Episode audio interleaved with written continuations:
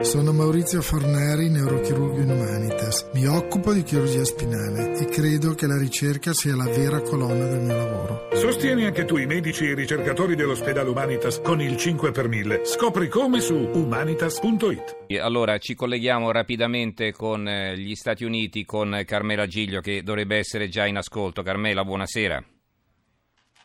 Buonasera a te e agli ascoltatori di Radio 1.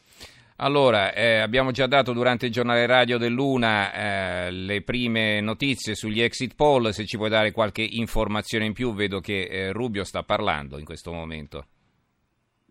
Sì, è proprio da lui arriva eh, una notizia importante che ci aiuta a completare questo quadro che si va delineando. Rubio eh, si ritira dalla corsa per le presidenziali, ha appena annunciato eh, il suo ritiro dopo aver detto che l'America è investita da un vero e proprio tsunami politico. La gente è stanca, la gente è frustrata e questo portando eh, contribuisce al successo di Donald Trump che in, qui in Florida ha trionfato stracciando letteralmente eh, Marco Rubio, eh, il senatore della Florida che ha perso così in modo umiliante eh, in casa. Eh, un altro dato estremamente indicativo che si, in questo quadro che ti dicevo non è ancora, eh, non è ancora completo, ma un altro elemento che va sottolineato viene dall'altro Stato estremamente importante fra i cinque nei quali oggi si è votato, cioè l'Ohio.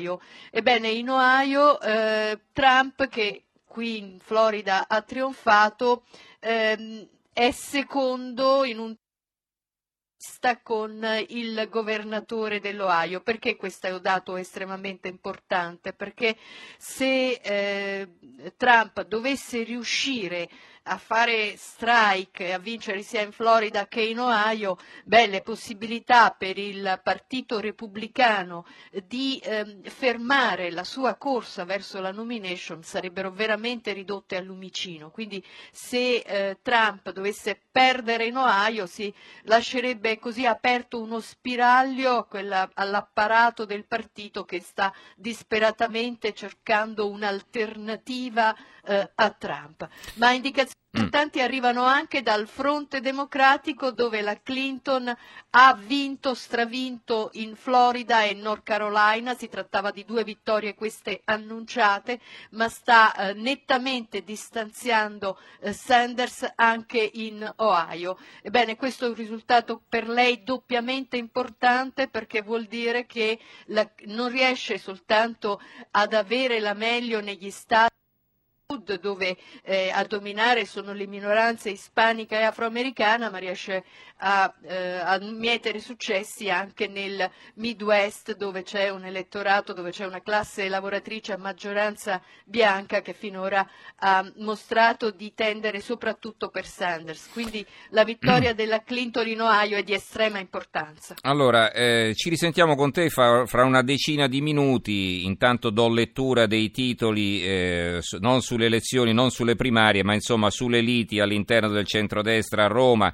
e eh, su quello che sta succedendo a Napoli, quindi scendiamo dalle primarie statunitensi alle beghe di casa nostra. Comunque ci risentiamo con la nostra inviata negli Stati Uniti, Carmela Giglio, fra una decina di minuti e fare un discorso ancora più ampio no? per cercare di capire meglio anche il percorso verso le presidenziali e quantomeno verso la nomination eh, di Trump e di Hillary Clinton che sembrano lanciati. Allora, ci risentiamo fra poco, intanto grazie a Carmela Giglio, eh, vi do lettura, allora come vi dicevo, dei titoli legati alla politica.